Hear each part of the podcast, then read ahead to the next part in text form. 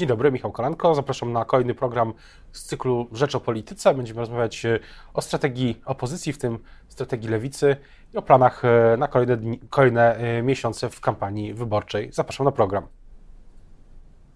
A Państwa i moim gościem dzisiaj jest Agnieszka Dziemianowicz-Bąk, posłanka Lewicy z Wrocławia. Dzień dobry. Dzień dobry Panie redaktorze, dzień dobry Państwu. Dzisiaj Lewica składa, zapowiada projekt obywatelski o rencie wdowiej. Tylko pytanie, dlaczego obywatelski, skoro Lewica ma tylu posłów, posłanek, że może składać przecież, co robi zresztą w Sejmie od trzech lat, projekty normalną drogą poselską. Cieszę się, że pan redaktor słusznie przyznał, że Lewica to właśnie robi. Składamy jako posłowie, posłanki projekty. W tym złożyliśmy, dokładnie poseł Arkadiusz Iwaniak złożył już wiele miesięcy temu w Sejmie projekt poselski dotyczący renty wdowiej. Dwa słowa, co to w ogóle jest za projekt, o co w nim chodzi. Chodzi o to, żeby osoba, której umrze małżonek, odejdzie małżonek, mogła oprócz swojej emerytury, swojego świadczenia odziedziczyć także e, część świadczenia współmałżonka. Bo dziś ten system jest niesprawiedliwy. Osoba, która przez wiele lat odkładała składki emerytalne na swoje świadczenie, jeśli współmałżonek e, odejdzie, musi się zdecydować albo na rentę rodzinną po zmarłym małżonku, albo na utrzymanie swojego świadczenia. Jeśli zdecyduje się na rentę po małżonku, to przysługuje jej tylko 85% e, takiego świadczenia. Tak być nie powinno, nie powinno się zmuszać, w szczególności emerytów, rencistów, osoby najbardziej narażone na skutki inflacji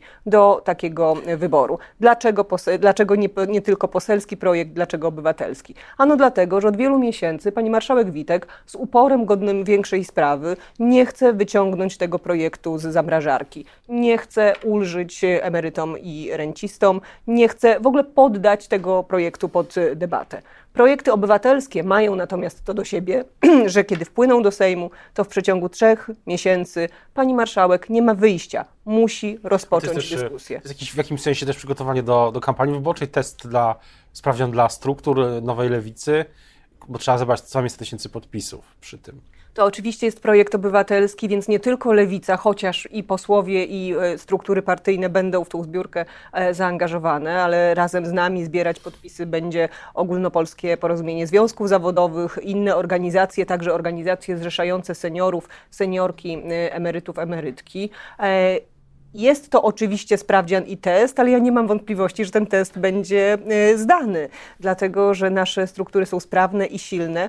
Jest to też okazja do tego, żeby porozmawiać z wyborcami i wyborczyniami i żeby przedstawić szerszy pakiet, szerszy program, jaki Lewica ma dla seniorów, bo to jest druga waloryzacja emerytur, to są leki za 5 zł i dla polskich rodzin tak w ogóle, bo polska rodzina, każda rodzina, bez względu na to, czy mieszka w dużym mieście, czy w powiecie, jest w samym centrum zainteresowania nas jako posłanek i posłów lewicy. Do wyborów jeszcze już mniej niż rok. Myślę, że za, za rok o tej porze y, będzie pewnie już y, po, po wyborach. Spodziewam się, że będą raczej w październiku niż w listopadzie przyszłego roku. I pytanie, co pani widzi jako kamienie milowe dla lewicy, tak teraz modny, modny termin, przez te najbliższe miesiące? Co, co jest y, najważniejsze w tym przygotowaniu do tej właściwej fazy kampanii wyborczej?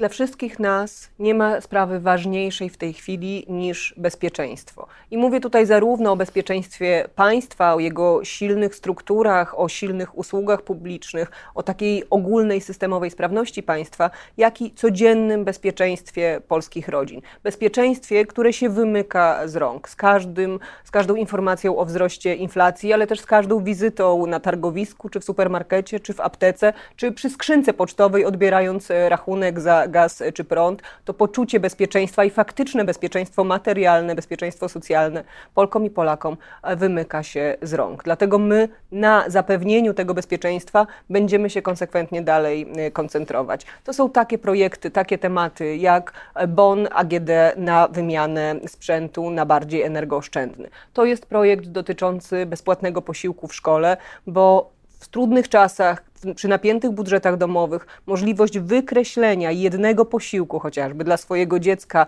ciepłego, pełnowartościowego, z konieczności jego sfinansowania i przeniesienie tego obowiązku na szkołę, to może być duża y, ulga. To są kwestie dotyczące seniorów, emerytów, ich bezpieczeństwa materialnego i na tym właśnie, na bezpieczeństwie, ale przede wszystkim bezpieczeństwie polskich rodzin, rodzin, które zostały pozostawione same sobie przez tak tak zwany prorodzinny rząd Prawa i Sprawiedliwości, będziemy się w następnych miesiącach. Na ile ważny jest ten kongres, który zapowiedział przewodniczący Czerzasty chyba na 10 grudnia? Czy, czy też, też, jest sygnał, że, że, że, lewica, czy ogólnie opozycja już yy, przestała myśleć o blokach wyborczych, tylko każdy yy, gra na własną rękę? rękę?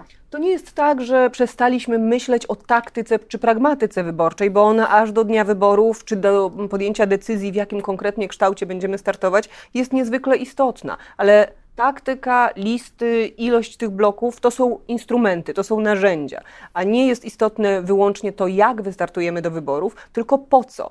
I na to czekają nasi wyborcy i wyborczynie, żeby usłyszeć, jakie mamy programy, jakie mamy plany na pierwsze 100 dni po wyborach, na pierwszy rok po wyborach, na mm, całą wygraną kadencję. I o tym właśnie chcemy rozmawiać 10 e, grudnia na Kongresie Lewicy. Chcemy przypomnieć i przedstawić takie DNA lewicy, DNA programowe, DNA postulatów i planów. Bo niezależnie od tego, czy będziemy jako demokratyczna opozycja współpracować e, przed wyborami w ramach e, jakichś koalicji wyborczych, czy, co do czego jestem przekonana, będziemy współpracować po wyborach już wygranych, tworząc czy współtworząc e, rząd, to powinniśmy jasno powiedzieć przed wyborami Polkom i Polakom, na co głosują, stawiając przy tym czy innym nazwisku i tej czy innej partii politycznej swój głos.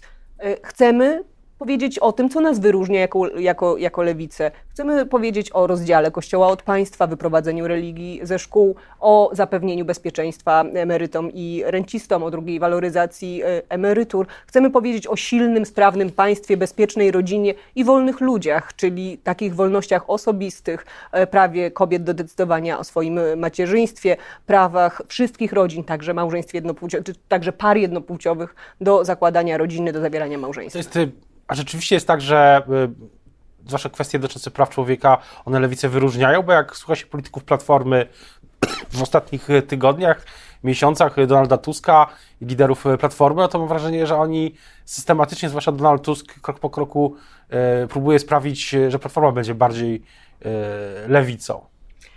Każda deklaracja. Jeśli każde... chodzi o prawa kobiet, na przykład prawa człowieka. Każda deklaracja i każde opowiedzenie się po stronie kobiet, po stronie praw człowieka mnie oczywiście cieszy, ale bardzo trafnie pan redaktor użył określenia czasu, okolicznika czasu w ostatnich tygodniach, w ostatnich miesiącach. To jest taki trend. My zachęcamy, pół roku, jako, tak bym my, powiedział. my zachęcamy jako y, lewica do tego, żeby jednak stawiać w wyborach na te osoby i na te ugrupowania, które bez względu na wyniki w sondażach, bez względu na koniunkturę polityczną, konsekwentnie konsekwentnie trwają przy swoich wartościach i przy swoim programie. Prawo kobiet do decydowania o tym, czy chce być w ciąży, czy chce tę ciążę przerwać, to jest postulat lewicy od nie tygodni i miesięcy, ale od wielu lat, w zasadzie od zawsze. Prawo e, ludzi do zakładania rodziny bez względu na to, jakiego są wyznania, jakiej są orientacje, jakiej są, są tożsamości, to także jest postulat, który, e, który od dawna zgłaszamy. Godne płace w sferze e, budżetowej, ochrona związków zawodowych, ochrona działaczy związkowych, przed e, zwalnianiem, to także są tematy, e, o, których, o które się upominamy bez względu na sytuację i klimat polityczny. I teraz to, co jest dla lewicy jasne, to to, że trzeba wygrać wybory z Prawem i Sprawiedliwością. Ale jest też dla nas jasne, że te wygrane wybory nie mogą oznaczać powrotu do tego, co było przed Prawem i Sprawiedliwością. I Lewica jest gwarantem tego, że nie będzie powrotu do płacy godzinowej za 3,50, do podnoszenia wieku emerytalnego, do jakiegoś zgniłego kompromisu między klerem a politykami, jeżeli chodzi o prawa kobiet. O tym wszystkim powiemy 10 grudnia, ale o tym chcemy też, żeby wyborcy i wyborczynie pamiętali w dniu wyborów, bez względu na to, w jakim układzie czy konfiguracji konfiguracji wystartuje. Jak pani określiła dzisiaj te nastroje na opozycji w Sejmie, e, gdy mm, są kolejne posiedzenia? Ostatnio mam wrażenie, że Sejm się nieco częściej zbiera niż, niż w czasie, w ostatnich, mhm. niż przez ostatnie kilka miesięcy. Jak to w praktyce wygląda? Bo e, wydaje się, że takie stwierdzenia Donalda Tuska, które padają raz na jakiś czas, właśnie mieszkanie prawem i towarem, czy a prawem, a nie towarem, a dotyczące praw kobiet, praw człowieka, jaki to ma wpływ na te relacje? Znikomy, jeżeli w ogóle jakikolwiek, Donalda Tuska w Sejmie nie ma. I my, jako posłowie, posłanki całej demokratycznej opozycji, na każdym posiedzeniu tak naprawdę podejmujemy jakieś wspólne y, inicjatywy. Przy okazji procedowania po raz kolejny niepotrzebnej i złej ustawy Lex Czarnek zorganizowałyśmy, mówię łyśmy, dlatego że to głównie y, posłanki lewicy, koalicji obywatelskiej, y, opozycji, kilka wysłuchań publicznych, spotkań ze środowiskiem oświatowym, ponad politycznymi podziałami, e, także z pozostałymi ugrupowaniami e, opozycji. E, wspólnie wystosowaliśmy jako lewica i opozycja uchwałę w sprawie Krajowego Planu Odbudowy i odblokowania tych środków, spełnienia w końcu przez rząd warunków, tak, żeby te pieniądze do Polski właśnie dotarły. Są dwie, dwie ustawy, czy jedna ustawa, która na pewno z tego, co ja słyszałem z moich informacji wynika, z informacji Rzeczpospolitej wynika, że jeszcze w tym miesiącu PiS będzie uruchomi się ten proces głosowania czy procedowania nad ustawą wiatrakową, ustawą 10H. Pani, by ją, pani ją poprze? Lewica ją poprze? Przede wszystkim Lewica ustawę odblokowującą e, energetykę wiatrową sama złożyła, więc e, ta ustawa czeka. Można po nią sięgnąć i jak to najszybciej ją milowy. E, przeprocedować. Po pierwsze dlatego, że to jest kamień, kamień milowy, ale jeszcze ważniejszy powód jest taki, no, że w warunkach kryzysu energetycznego, galopujących cen prądu, ta ustawa jest po prostu potrzebna. Od sześciu lat Prawo i Sprawiedliwość blokuje rozwój energetyki odnawialnej, rozwój energetyki wiatrowej. Gdyby tego nie robił, to dziś ceny, e, rachunki za prąd byłyby po prostu niższe, więc oczywiście to trzeba e, zrobić. Ale żeby pozyskać pieniądze z Krajowego Planu Odbudowy, to oprócz tych ustaw, które muszą i powinny natychmiast zostać przeprocedowane, likwidacja Izby Dyscyplinarnej, a dziś zwanej Izbą Odpowiedzialności Zawodowej, naprawdę szyld nie ma znaczenia, trzeba po prostu tego potworka e, zlikwidować. Odblokowanie energetyki wiatrowej i tak dalej, i tak dalej. To są oczywiście istotne punkty, ale są, że tak powiem, jeszcze bardziej podstawowe warunki, które rząd musi spełnić. Po pierwsze, trzeba wysłać wniosek.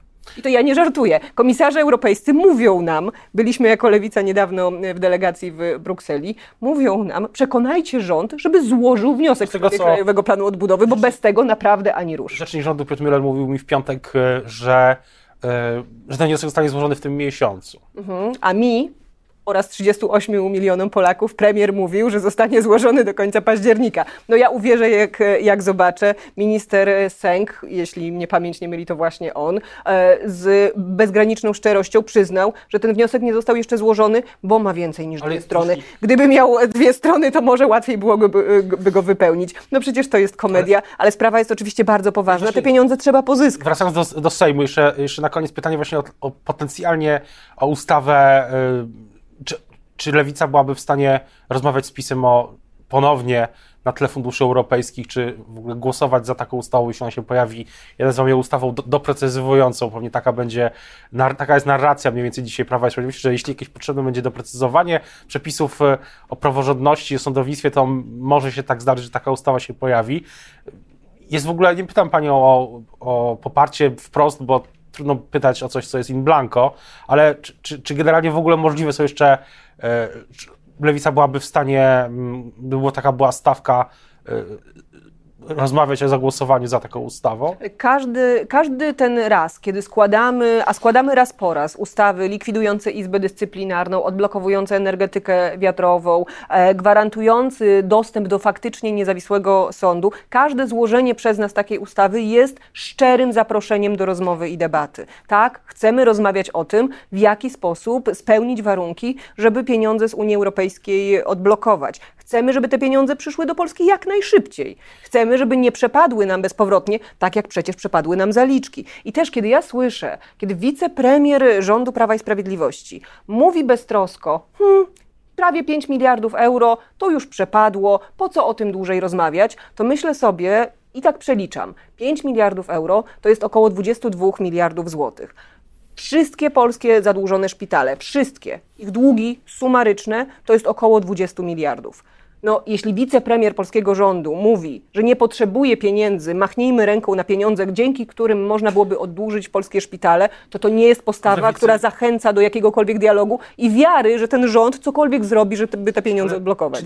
Pytam też na koniec już, czy, czy nie ma takiego śladu po, tym, po tej debacie o, o decyzji o zasobach własnych, po tym później na lewicę spadły gromy za rozmowy z Prawem i Sprawiedliwością, czy to gdzieś nie zostało w, w, w tym DNA lewicy, że z PiSem się nie opłaca rozmawiać. Ależ e, Lewica głosowała za pieniędzmi z Unii Europejskiej i trwa w tym stanowisku, że tak głosować e, należało. Co więcej, dziś przyznają nam też rację ci, którzy wtedy się wstrzymywali, jak Platforma Obywatelska, wahali albo krytykowali nas za to, że podnosimy rękę za pieniędzmi dla Polski z Unii Europejskiej. Gdybyśmy wtedy nie zagłosowali tak, jak zagłosowaliśmy, to dziś nie byłoby tej rozmowy, czy w ogóle jest szansa na odblokowanie tych pieniędzy, bo Europa dawno już by je skonsumowała e, i one nawet by na nas nie czekały. Uważa Pani, że PiS e, może wygrać wybory bez odblokowania środków z KPO?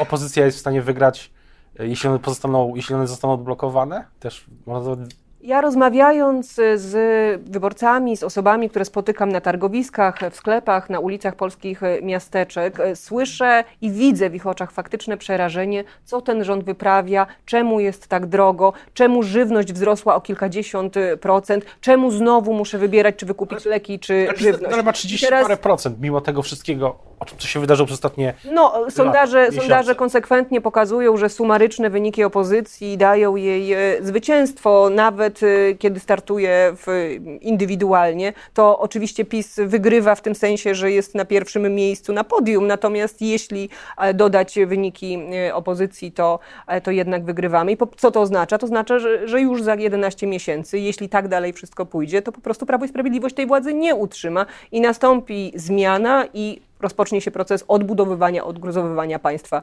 po rządach Prawa i Sprawiedliwości.